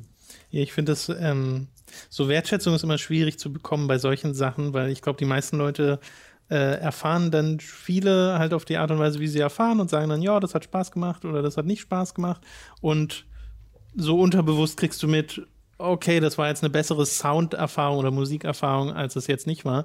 Äh, eines meiner Lieblingsbeispiele für Leute, die es nicht mitbekommen haben, ist immer Monkey Island 2, wo Tim Schäfer und Ron Gilbert und Co. immer darüber reden, wie stolz sie damals waren yes. auf ihr Team, die diese Musik ähm, so integriert haben in dieses Spiel, dass du ähm, in die in die Bar gehst und da fängt ein Musikstück an und dann gehst du wieder nach draußen und das Musikstück fließt flüssig in das von draußen über, sodass du nicht so einen so Schnitt hast dazwischen, sondern es ist so ein flüssiger Übergang. Keiner mitbekommt. Keiner hat es irgendwie herausgestellt in den Reviews. Genau, die haben erzählt, dass das so eine Riesenarbeit war und keiner hat es irgendwie groß gewertschätzt. Und da denkst du dann auch so, ja, okay, ist wahrscheinlich heute bei vielen Sachen auch noch so. Ja, das ist auch ein großes Problem, dass ähm, dass Musik ja subtil sein soll, häufig. Also ja. der schlechteste Soundtrack ist eigentlich einer, der, ähm, der so richtig auffällt und wo man irgendwie merkt, dass, da gibt es Ecken und Enden und so, oh, Ecken und Kanten. Und ähm, das finde ich aber eigentlich gar nicht. Also, das gibt so ein, so ein Zitat, ich glaube, das ist von Hans Zimmer oder so, ein, ein, sehr berühmter Komponist, der hat gesagt, der beste Soundtrack ist einer, der überhaupt nicht auffällt. Also, wenn Herr Zimmer hat gesagt, hat er einen schlechten Job in, gemacht in seiner Zeit. Weil ich glaube, die meisten Hollywood-Soundtracks, die ich dir sofort benennen könnte, wären die von Hans Zimmer. Genau. Ähm, also, ich weiß nicht, ob es der war, aber ja, ja. irgendeiner von diesen, von diesen äh, großen Fischen. Und ähm, ich, ich verstehe gar nicht, was diese Aussage soll, weil natürlich äh, sollen Soundtracks prägnant sein. Man, man ja. muss sich merken, man muss sich einen Stil merken was jetzt mit dieser adaptiven Technologie ist, das muss natürlich irgendwie sehr, äh, sehr subtil passieren. Und da, da ist man natürlich bedacht, weiche Übergänge zu benutzen und das irgendwie sehr, äh, sehr subtil zu gestalten. Und das finde ich auch gut. Ähm, das ist auch übrigens ein, ein, spannendes Thema, adaptive Soundtracks. Die werden ja mittlerweile in fast allen Spielen verwendet, irgendwie. Und ähm, die kann man auch, also da gibt es auch verschiedene Technologien, horizontal, vertikal und so gibt es YouTube-Videos dazu, kann man sich auch mal anschauen. Ähm, aber auch wie das gestalterisch eingesetzt wird. Also, ähm, wenn wir jetzt noch kurz bei Zelda bleiben, da ist das Kampf-Theme, was da immer läuft, wenn man, wenn man äh, irgendwelche Gegner trifft, ist genauso systemisch wie der ganze Soundtrack, was ich ja gesagt habe, dass das so äh, irgendwie alles so ein bisschen aleatorisch, irgendwie zufällig wirkt. Ähm, das wird quasi live zusammengebaut, je nachdem, was für eine Situation es mhm. ist. Stärke der Gegner, wie man selbst ausgestattet ist und so. Es gibt bestimmt 20 oder 30 verschiedene Einzelabschnitte und die werden schlau zusammengefügt, dass da ein cooles Musikstück äh, draus entsteht. Das auch eine eigene funktionierende Dramaturgie hat und fertig ist, sobald äh, der, der Kampf zu Ende ist. Ähm, das ist nämlich auch was dass ein Kampf, äh, dass eine Musik anfängt, ist leicht zu machen. Du sagst, man geht an den Punkt, man startet einen Kampf, macht irgendwas. Dramaturgisch völlig richtig, wenn dann die Musik anfängt. Aber die Musik aufhören zu lassen, ist viel schwieriger. Weil ähm, du drückst einfach auf Play, Musik geht los, aber wenn du dann irgendwann auf Stopp drückst, klingt's scheiße, wenn die ja, Musik ja, weiterläuft. Ähm, und da überlegen sich Leute ja schon seit Jahren, wie man eine Musik richtig, äh, richtig ausfaden lässt. Wenn wir bei, bei Zelda bleiben, mit Majora's Mask war es ja so, oder Ocarina of Time, man geht an den Gegner ran, die Musik wird lauter, man geht vom Gegner weg, die Musik wird wieder leiser. Ja. Ähm, es ist allerdings kein wirklich, äh, es ist nicht wirklich lokativ, dass man näher rangeht und je nachdem, wie nah man dran ist, desto lauter ist sie, sondern die fadet halt ein oder aus. Ja. Und dadurch hat man schon irgendwie den Eindruck, okay, man entfernt sich vom Geschehen, aber natürlich ist es irgendwie blöd, wenn die Musik einfach so runtergefadet wird. Es klingt einfach nicht organisch. Musik klingt organisch, wenn sie irgendwie äh, wenn man so ein bisschen emotional mitfühlen kann, wenn die so eine gewisse Zeitgestaltung hat, die man irgendwie nachvollziehen kann. Und ähm, daher gibt es dann verschiedene Tricks, wie man das irgendwie über, überdecken kann. Also bei Assassin's Creed wird es zum Beispiel häufig gemacht, dass dann einfach ein, dass es einen Kampftrack gibt, vielleicht auch mehrere. Und sobald der Kampf zu Ende ist, wird so ein kleines Versatzstück eingebaut äh, ein Schlussakkord, irgendein Instrument, was kommt. Und das hört man ja auch. Also man hört dann, wenn man den letzten äh, Typ abgestochen hat, oder beziehungsweise wenn man die letzte Taste gedrückt hat, damit der Typ abgestochen wird, ja. in, in Assassin's Creed immer so ist, ähm, dann kommt einfach so ein Becken oder also so ein Psch oder irgendwie so ein anderes Geräusch, äh, was einfach die Musik dann überdeckt und irgendwie gut kaschiert, dass die Musik jetzt ah. aufhören muss. Mhm. Ähm, weil du kannst natürlich auch nicht ähm, für die ganze Spielwelt verschiedene Soundtrack-Ebenen machen, zwischen denen das dann springen kann, weil das wäre auch krass, wenn da die ganze Zeit irgendein Musikstück läuft. Du musst dir irgendwie überlegen, wie nutzt du diese, ähm, diese neuen Technologien für adaptive Soundtracks. Und eins von denen ist eben dieser, ähm, dieses Versatzstück, das nennt sich Stinger. Also, dass man so einen ganz kleinen, ganz kleinen musikalischen Impuls schickt, ja. der dann so Übergänge hinbekommt. Auch spannend bei adaptiven Soundtracks ist äh, The Last of Us, was ja sowieso irgendwie äh, von der ganzen Inszenierung her einfach immer noch das Spiel ist. Im Videospielbereich auch recht einzigartig im Soundtrack-Bereich. Ja. Ne? Ja. Ähm, super beeindruckendes Spiel, auch eins, eins meiner persönlichen Lieblingsspiele.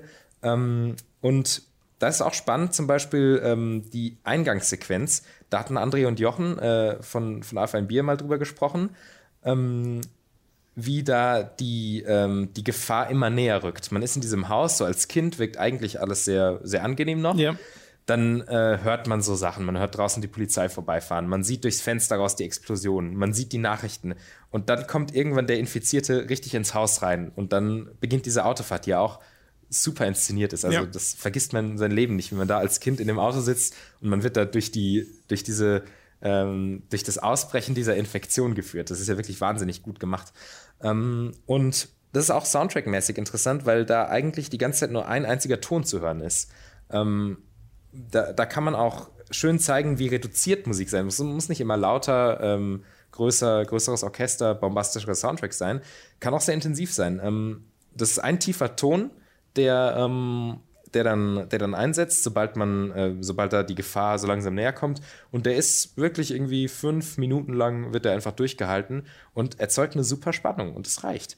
Und ähm, bei, äh, beim Film wird das auch häufiger gemacht. Ein ganz bekanntes Beispiel dafür ist dann äh, The Dark Knight von Christopher Nolan. Wo, Habe ich auch krank genau, gedacht, ja. Wo der Joker kommt und der hat auch so einen Ton, der immer richtig, ja, ja. der immer ausgehalten wird. ein Beispiel für sehr reduzierte Soundkulissen, die aber natürlich auch adaptiv funktionieren müssen. Ich musste, ähm, wenn wir kurz diese Exkursion zum Film kurz machen, ohne da jetzt zu lang zu bleiben, ähm, aber das ist mir jetzt gerade aufgefallen, weil ich gerade letzt, vorletztes Wochenende erlebt habe, da habe ich nochmal Hereditary geguckt. Mhm.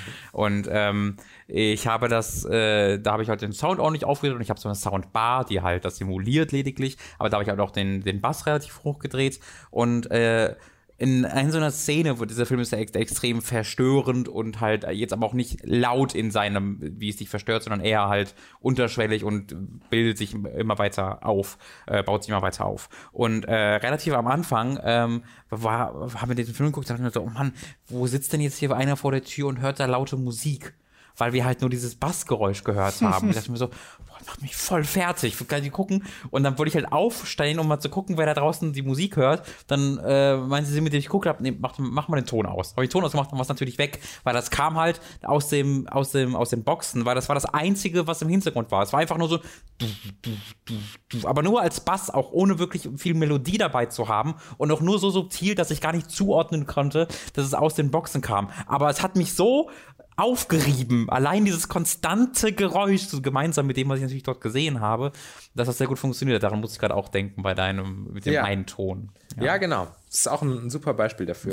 Ja. Ähm, wo wir gerade sowieso bei Filmen sind, ähm, da ist es, da ist die Forschung so, was Soundtracks geht, ein bisschen weiter. Also auch da regen sich viele Leute auf, ja, wird ja gar nicht gemacht. Über Filmmusik schreibt ja niemand ein Buch. Gibt es ein paar, aber es ist auch eher dürftig.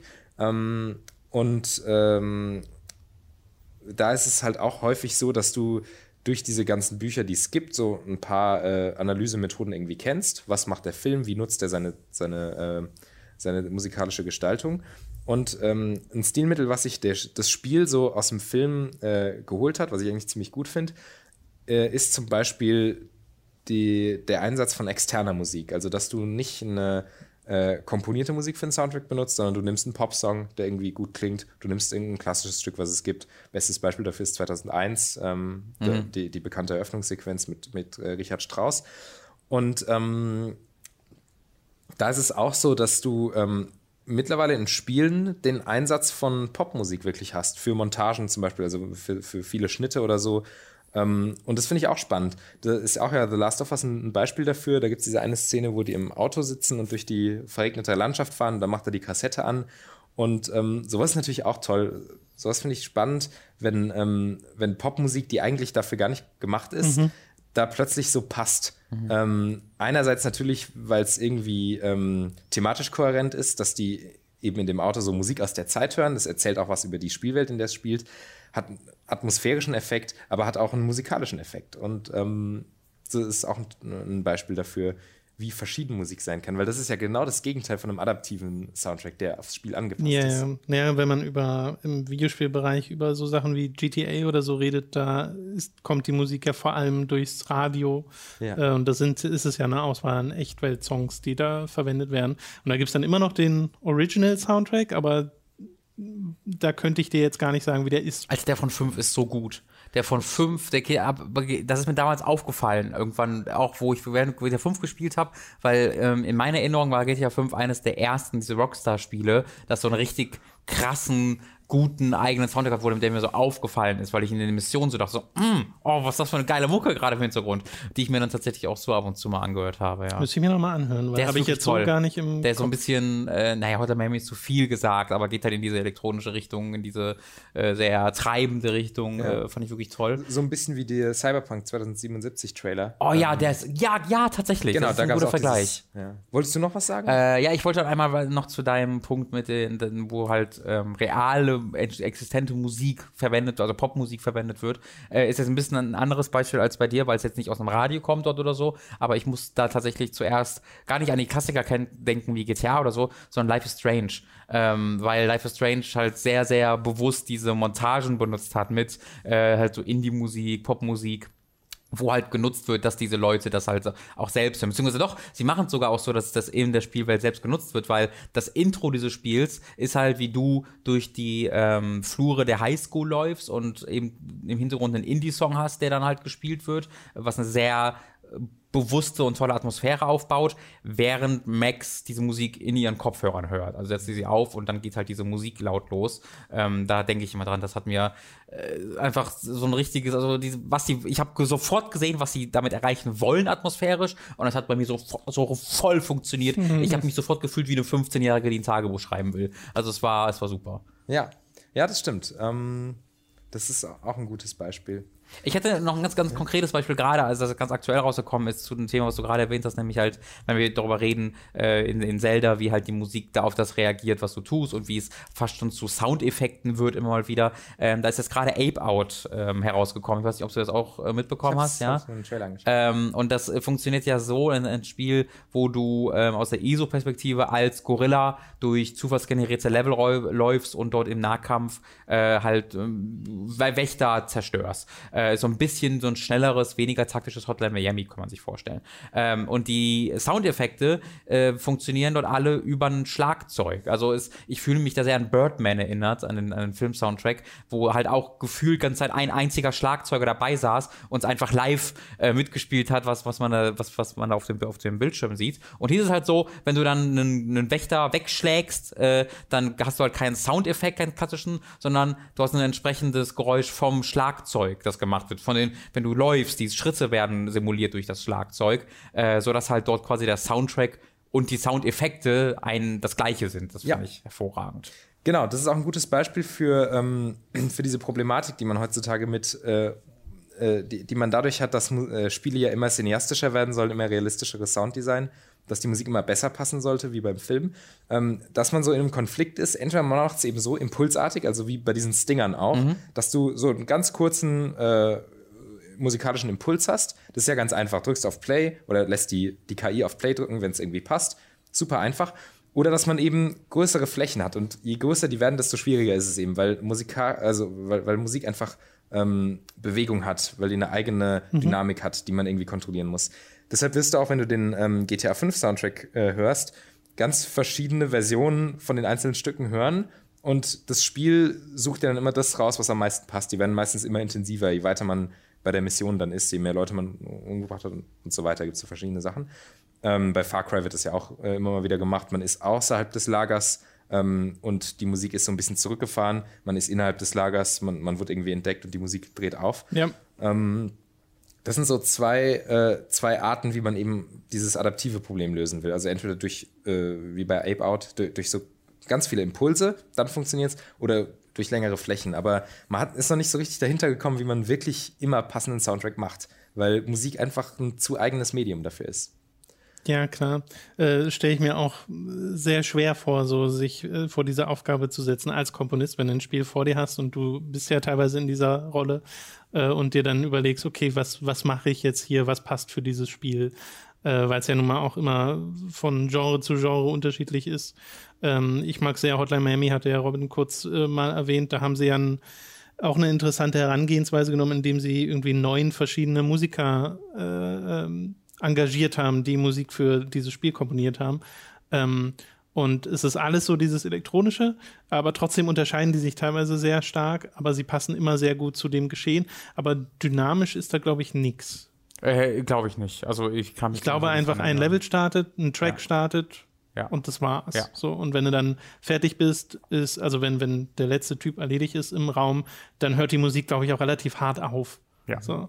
Äh, das fand ich ja vorhin auch ein interessantes Thema. Wie, wie lässt man Musik aufhören? Da musste ich zwischendrin an JRPGs denken, wenn du in einem Kampf übergehst und dann kommt die Kampfmusik und da haben sie am Ende dann eben nochmal diesen, diesen Jingle, äh, der den, den Kampf beendet ähm, der dann aber auch meist einfach so in, in, etwas ruhigeres übergeht und das fadet dann aus, wenn du wieder rausgehst aus den Kämpfen. Ich musste da an Sense of Time denken, die das ganz clever gemacht haben, weil da ja wirklich dieses laute Kling, wenn, wenn also es gibt quasi einen Kameraübergang dazu, wie er die Schwerter einsteckt und äh, der, da dem das begleitet, wird begleitet von einem Soundeffekt, was halt einfach so ein Ching-Geräusch ist, das immer ja. kommt, wenn so die Kamera sich so verändert, äh, das halt dann die Musik in dem Moment äh, überlagert. Ich habe das immer nur halt als cooles visuelle Idee empfunden, ja. aber passte genau zu dem, was du gesagt man, hast, ja. Man denkt ja. halt nicht immer so drüber nach, ne?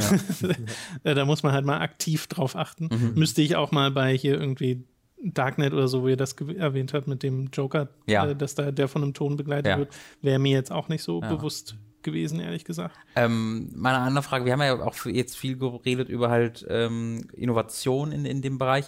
Was ist denn so ein, so ein richtig, so ein klassischer, epischer Ich gehe mal ran. Ja. Ihr könnt weiterreden. Ja, okay. Was ist so, das hat geklingelt, Tom geht kurz aufmachen. Was ist denn so ein richtig, so ein klassischer, epischer Soundtrack, ne? Egal, also ich will jetzt gar keine Beispiele nennen, um gar, gar nicht dich in irgendeine Richtung zu drücken. Aber wo du jetzt denkst, das ist so ein Klassiker, äh, das ist jetzt überhaupt nichts Neuartiges. Was, was, gefällt dir da so? Also vielleicht auch einfach subjektiv oder wenn du da einen, einen, einen, einen akademischen Grund für hast, würde ich auch gerne, aber mal so ganz allgemein. Also, ähm, es sind, wenn wir kurz noch bei Filmen bleiben können, wenn ich das auch als Beispiel nehmen sure, kann, sure. erstmal. Also ich würde gerne über, wenn du danach noch ein paar, genau, das ist super, aber klar.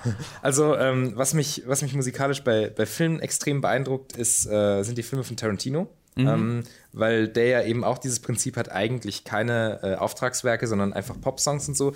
Und ich finde, mit denen hat man meistens echt gute Chancen. Wenn du das mit einem Film gut schneidest, gute Szenen dir raussuchst und dann noch einen guten Song aussuchst, da hast du schon ziemlich gewonnen, finde ich, mhm. ähm, musikalisch gesehen. Ähm, das gilt eben bei, bei, Spielen ähnlich. Aber so ein Soundtrack, den, den ich persönlich einfach sehr gut finde, ist ähm, äh, der der Batman-Spiele, Batman Arkham. Ah, ja, genau. ja, ja, ich weiß, was du meinst.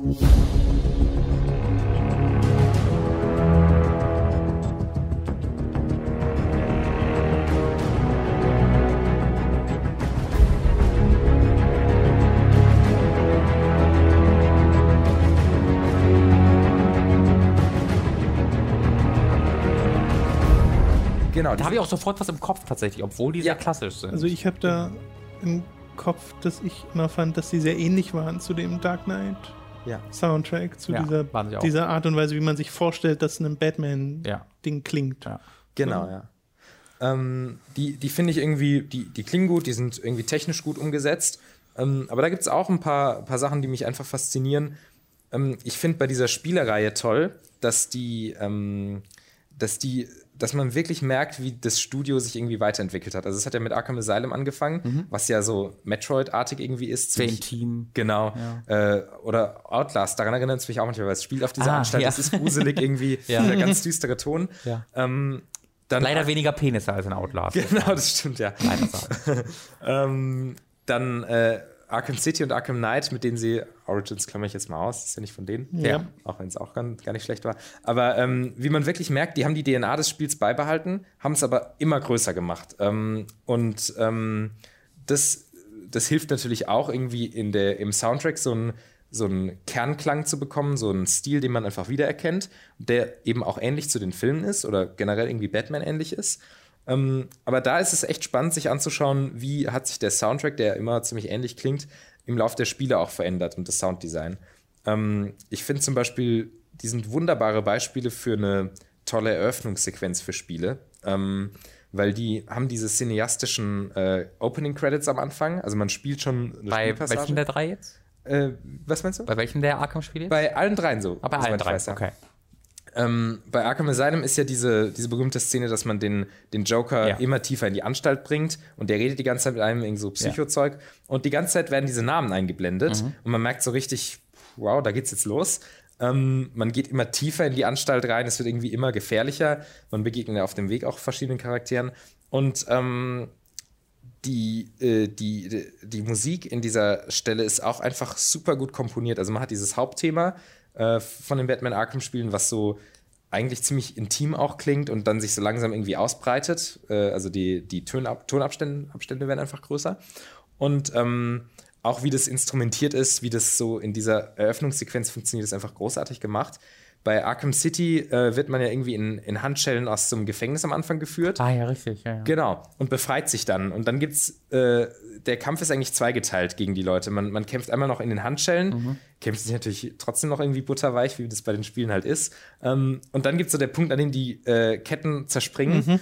Und äh, auf den Soundtrack wird dann eine neue Ebene gelegt. Der war davor nur so rumgetrommelt mhm. und ähm, dann kommt eine Melodie de dazu. Und die hat so was tänzerisch antreibendes, irgendwie Yam also sowas. Mhm. Äh, so Ein Walzer. Genau, fast schon. Ähm, Batman-Walzer. Genau. Und da wird man eben extrem intensiv äh, sofort in diese, äh, in, in dieses Spielgefühl mhm. reingezogen. Mhm. Und ähm, bei Arkham Knight ist es spannend, wie sie, ähm, wie sie das dann in, einem, in einer größeren Open World umgesetzt haben. Also ähm, zum Beispiel äh, es gibt ja diesen, diesen E3-Trailer, der damals rauskam, der zum ersten Mal das Gameplay gezeigt hat. Das war 2014, glaube ich. Da hat man zum ersten Mal gesehen, wie er da über der Stadt, äh, wie er da durchfliegt. Mhm. Und das ist viel dynamischer, als es bisher war. Regeneffekte, alles grafisch total beeindruckend. Ist ja immer noch grafisch so eins der besten. Ja, ja, ja so also der einzige Grund, warum es auf der Konsole nicht mehr so gut aussieht, ist die Auflösung. Ja. Aber wenn du es auf dem PC spielst, äh, sieht immer noch großartig aus. Ja, es ist wirklich krass. Und ähm, und äh, wie in dieser Großstadt die, das Klanggefühl gemacht wird, dass du äh, ganz viel Halleffekt hast von Sachen, die von weiter weg kommen. Du hast immer diese ganz tiefen Töne und tiefe Frequenzen verbindet man ja immer mit größeren Gegenständen. Das, daher passt es natürlich, dass man durch diese riesigen Häuserschluchten fliegt. Ähm, auch, äh, dass sich die Musik ändert, wenn man den, man kann ja immer einen Knopf drücken, um das Bettmobil zu holen mhm. Äh, und sofort da rein. Und ähm, da ändert sich auch die Musik und äh, wird so ein bisschen bedrohlicher oder, oder wird so ein bisschen bedrohlicher von der Ego-Perspektive aus, also dass man bedrohlicher auf die anderen Leute wirkt. Mhm. Man, man, man, man hat so das, ein bisschen das Gefühl von Macht, ähm, weil das Bettmobil in dem Spiel ja sowieso irgendwie alles kann. Und, ähm, Panzer, ne? Ja, genau. ähm, und dann gibt es auch, äh, auch tolle Beispiele, dass man aus dem Bettmobil wieder rauskommt. Dann wird ein Stinger eingesetzt, der ein bisschen länger ist, so vier, fünf Sekunden Hauptthema, der einem zeigt, okay, jetzt ist dieser Abschnitt irgendwie vorbei, den man dynamisch evoziert hat. Ähm, und äh, es kommt irgendwie ein neuer Abschnitt. Also da erfüllt Musik auch wieder verschiedene, äh, verschiedene Aufgaben. Mhm. Und äh, das ist irgendwie auch ein gutes Beispiel. Also das sind Sachen, die, da gefällt mir der Soundtrack irgendwie persönlich gut. Der ist gut umgesetzt und es gibt auch ein paar irgendwie ganz, ganz spannende Stellen. Bei, bei Arkham City äh, gibt es zum Beispiel immer wieder so ganz starke Ruhepunkte. Man ähm, man ist am Anfang in diesem Gerichtssaal, wo man sich irgendwie Two-Face oder so äh, irgendwie stellt und dann gab es da einen Mordfall und dann muss man wieder irgendwie was, was aufklären. Und die Musik beruhigt total. Die hat dann sowas ganz, äh, schon fast was Sherlock Holmes-artiges. Ähm, dann äh, gibt es immer wieder so absolute Highlights, die auch musikalisch irgendwie bombastisch inszeniert sind. Also die hat irgendwie ein gutes Pacing, mhm. ähm, was bei Spielen ja gar nicht so einfach ist. Kriegt das echt gut. Wenn ich so Pacing höre und halt, das ist halt ein Spiel, was sehr unsubtil ist. Also das hat weniger diese Geräusche, äh, aber ähm, wo ich mich wirklich an dem Soundtrack sehr positiv erinnern muss, ist halt Heavy Rain. Äh, ich finde, das haben die dort, das ist so ein richtig klassischer Soundtrack, wirkt auf mich so, als ob da jetzt wenig ist, was ich noch, noch, noch nie gehört habe. Aber ähm, wenn ich so daran denke, wie das mit den Quicktime-Events zusammen funktioniert hat, damals allein um mein Herz schlagen zu lassen und wie sehr es dann in den emotionalen Momenten, die natürlich dann auch übermäßig emotional sein sollen, aber äh, wie es dann auch zusätzlich dort halt, ähm, wie gesagt, sehr unsubtil, aber trotzdem sehr effektiv musikalisch reinhaut, das ist so ein Ding, was mir dann da sehr schnell einfällt von einem nicht, vielleicht nicht sehr innovativen Soundtrack, aber einem sehr guten Soundtrack. Nee, emuliert ja auch bewusst so das, was im Film passiert, ne? weil es ja genau das sein möchte. Ja, genau. Ja, aber ich stehe immer total auf die Sachen, wo du bei Batman auch schon so ein Beispiel genannt hattest, äh, wo so Ebenen dazukommen. Ähm, wir sind ja beide große Fans von Metal Gear Rising und äh, das hat ja auch so das übelste Rockgeschrammel, aber halt auch auf eine Art und Weise, wo du im Kampf bist und du hast diese Musik im Hintergrund und die passt sehr gut zum äh, Kampfgeschehen äh, und ist sowas, was das Adrenalin hochtreiben soll. Und dann passieren halt bestimmte Dinge im Kampf, wo du von einer Phase gegen einen Boss in die nächste Phase gehst, so sehr offensichtlich, wo sich etwas ändert. Und dann kommen irgendwie die Lyrics dazu. Ne? Vorher waren gar keine Stimmen zu hören und dann kommen sie dazu und der Song bekommt dadurch nochmal mehr, mehr Druck. So, und das finde ich super, das, da stehe ich total drauf. Da habe ich wirklich sehr viel Zeit damit verbracht, mir diese Übergänge anzuhören, einfach weil ich mir dieses Spiel oft äh, selbst anguckt habe, aber auch auf dem Internet andere Leute anguckt habe, ja. wie sie spielen und halt dann immer wieder zu merken, natürlich offensichtlich ganz am Anfang, wenn du gegen den ersten Metal Gear kämpfst und halt Rules of Nature im Hintergrund spielt äh, und halt in dem Moment, wo dann ähm, die Lyrics kommen, der Rules of Nature schreit und dann, das ist ja an einem bestimmten Punkt im Song, aber diesen Übergang zu diesem Punkt, der findet ja immer an verschiedenen Punkten im vorherigen Track an, ja. weil natürlich immer an Leute zu anderem Zeitpunkt halt den Boss zu diesem Zeitpunkt schaffen äh, und sich halt so, so bewusst zu machen, äh, dass dieser Übergang dann doch irgendwie immer recht smooth klappt, äh, das war auch sehr faszinierend. Mhm. Tolle, toller Soundtrack. Ja, ja. Äh, wir können ja noch mal, ähm, um vielleicht das Thema für heute ein bisschen abzuschließen, äh, nochmal alle so einen Lieblings-Soundtrack nennen? Gibt es etwas, was ihr als euren absoluten Favoriten bezeichnen würdet? Oder falls es das nicht gibt, vielleicht einfach noch einen Favoriten zu nennen von denen, die wir bisher hatten, wo ihr sagt, das ist so. Das ist so eines meiner, äh, meiner Lieblings-Soundtracks. Wir können ja erstmal wir zwei und dann äh, kannst du da den Abschluss genau. äh, bieten. Ähm, ja, dann fange ich einfach mal, also ich sage jetzt mal nicht Nier, das wäre so die offensichtliche langweilige ja, Antwort, ja. das ist Nier, ja.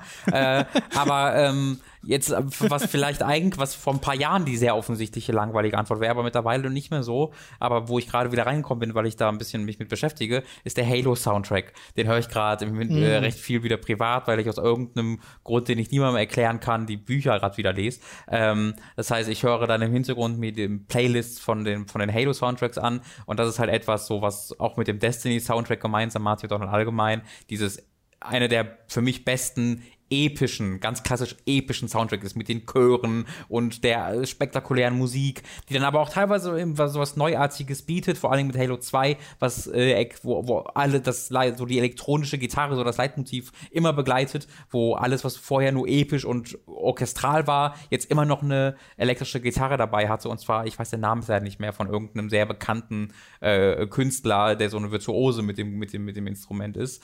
Ähm, und das, das fällt mir da sofort immer ein da ja, bekomme ich. Schön. Was natürlich auch sehr viel mit Nostalgie zu tun hat, äh, weil ich fühle mich sofort in meine Kindheit zurückversetzt, wenn ich so das Halo-Theme höre. Äh, ja, Gänsehaut ich hab, habe die Nostalgie da ja nicht, aber ich ja. mag das Halo-Theme auch super gern. Ja. Allein wenn dieser Chor anfängt, das mhm. ist einfach Gänsehaut.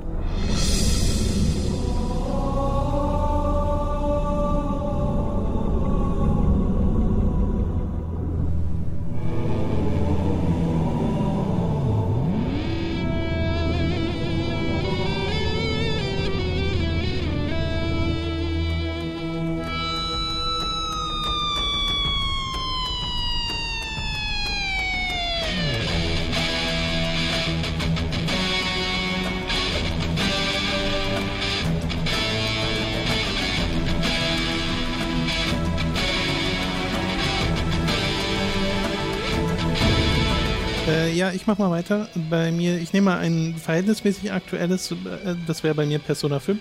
Mhm. Hat, finde ich, einen fantastischen Soundtrack.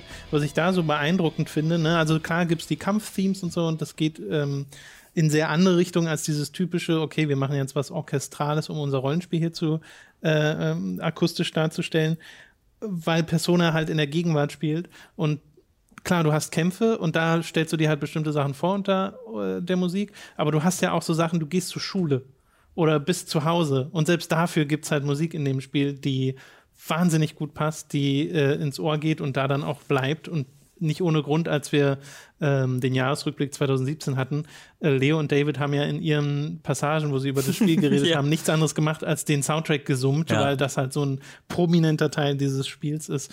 Äh, Finde ich wahnsinnig beeindruckend, was sie da gemacht haben. Ich glaube, was ganz gut verbildlicht mit dem Soundtrack ist, ich mag Persona 5 nicht besonders. Und trotzdem, wenn ich an die Musik denke, die halt läuft, wenn es regnet draußen und du irgendwo sitzt, mhm. werde ich trotzdem nostalgisch für dieses Spiel.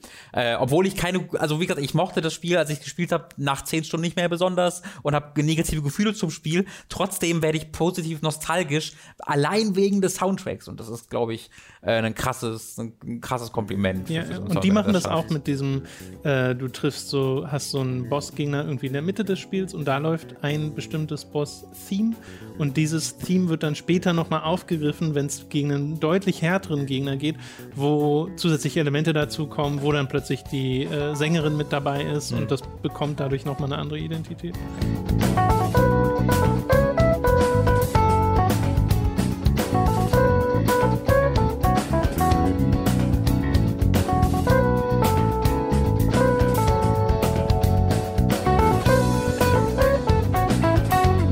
Was wäre es denn bei dir, Rufen? Ähm, Deadly Premonition, das wäre so lustig, wenn du jetzt der Experte ankommen und sagen würde, Deadly Premonition. Ich habe jetzt, äh, während ihr geredet habt, die ganze Zeit irgendwie nachgedacht. Ähm, und ich kann es gar nicht so leicht sagen. Ich würde wahrscheinlich The Last of Us sagen, aber einfach nur, weil es da einfach irgendwie am meisten gibt, was mir ganz gut gefällt. Also ich finde diesen Stil, das ist ja von Gustavo Santaella mit der, mit der Gitarre. Mhm. Ähm, da gibt es irgendwie so, ähm, so am meisten Stellen, die, wir, die mir irgendwie ganz gut gefallen. Mhm. Aber mir fällt es schwierig, äh, so meinen Lieblingsgesamt-Soundtrack irgendwie zu, zu nennen. Ja, deswegen sage ich ja vielleicht genau. dann einfach noch einen, wo der so in der Top 10 wäre oder so. Genau. Bei mir fällt es auch, also Persona 5 ist jetzt auch nicht mein Lieblingssoundtrack ja, aller Zeiten, mit, ja. sondern ist einfach nur einer derer, die ich super gerne ja. mag. Wen ich sehr hoch schätze, ist, ähm, wenn man auch mal über Komponisten spricht, ist David Wise, der die Musik oh ja. für die Donkey Kong-Spiele gemacht hat. Mhm. Ähm, was man irgendwie gar nicht denkt, weil das so, ja, es sind halt so Aff Affenspiele. Ey, Ape auch. Ja, das stimmt. Ja. Diese Affenspiele. sind so, sind so Affen-Jump'n'Runs. das neue Genre. Aber ich finde, die sind ja eigentlich sogar berühmt für ihre Musik, oder ja, nicht? Ja, genau. Und, und dann hat man wirklich äh, in jedem Level einen neuen Track und ja. die sind alle so gut. Also das Tropical Freeze, auch wenn ich das irgendwie spielerisch jetzt nicht so ganz perfekt fand, aber da, da sind so viele gute Stücke drin. Das finde ich wahnsinnig auch super abwechslungsreich. Ja, genau. Ja. Also das ist ja auch was, wofür ich großen Respekt habe, wenn es nicht so fließbandmäßig wirkt. Es gibt viele Komponisten, die machen, die machen zehn Soundtracks im Jahr und so und da, da klingt jeder gleich. Und, und gerade Donkey Kong würde sich voll dafür anbieten, so ein ja, völlig genau. unremarkable, einfach so ein lustiger, happy-go-lucky irgendwie Jump'n'Run-Soundtrack. Ja, ja. Aber gerade wenn ich, äh, also ich persönlich auch meine Frau kann vor allen Dingen auf den ersten Donkey Kong Country halt da zurückgreifen, mhm. weil ich den als Kind unglaublich viel gespielt habe. Mhm. Und da sind, ist ja, sind ja so viel auch ruhige, so melancholische Tracks drin, wo man sich erstmal gar nicht denken würde, dass es in irgendeiner Art und Weise dazu passt und tut's vielleicht auch nicht. Ich kann es gar nicht so genau sagen, aber allein dadurch, dass diese Musik dann so den, auch in den Vordergrund tritt, äh, formt es dann auch den Rest des Spiels und äh, lässt das dann in so einem anderen Licht wirken. Mhm.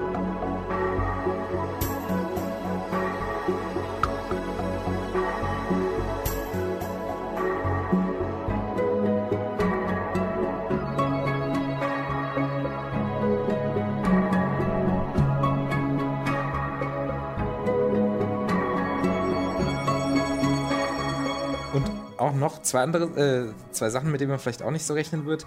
Äh, was ich irgendwie auch ziemlich gut fand, war ähm, Outlast 2.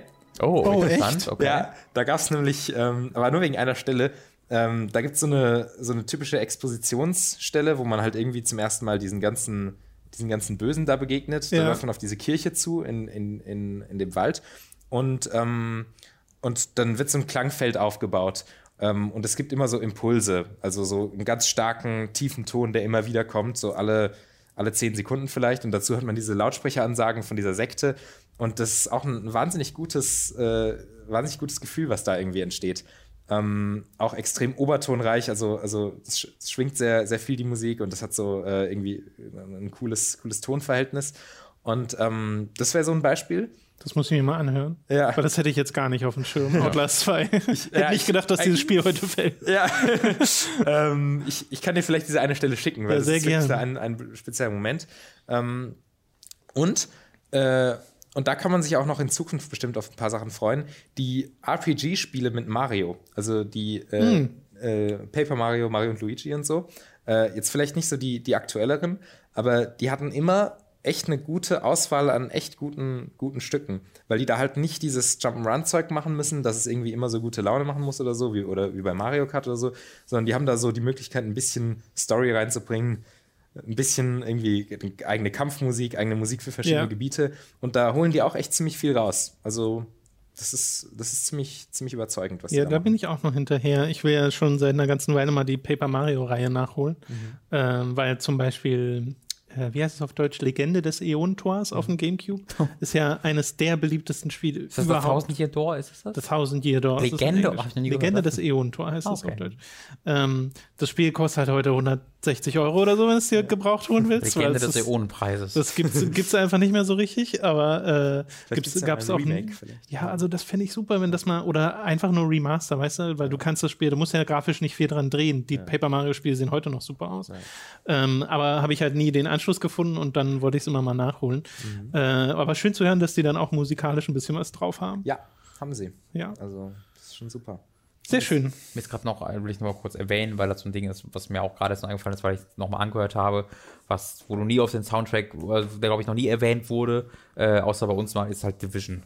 Ich finde den Soundtrack von The Division oh, äh, absolut großartig, weil es sehr subtil ist, sehr ist ruhig, sehr, sehr im Hintergrund, sehr sphärisch. Ja. So genau mein Ding. Mhm. Ja, cool. Ja. Okay, ich würde sagen, an der Stelle haben wir doch eine ganze Weile über Musik geredet. Ähm, du bist demnächst noch, oder demnächst ist schwer zu sagen, in in Zukunft bist du noch mal bei Auf ein Bier, ne? Äh, ja, genau. Aber steht noch nicht fest, wann. Das ist alles noch in der Planung. Okay, aber ja, kann man mal im Kopf behalten. Bei Auf ein Bier kann man ja sowieso gerne vorbeischauen ja. und äh, da hört man dich dann vielleicht auch noch mal. Das wäre doch ganz schön.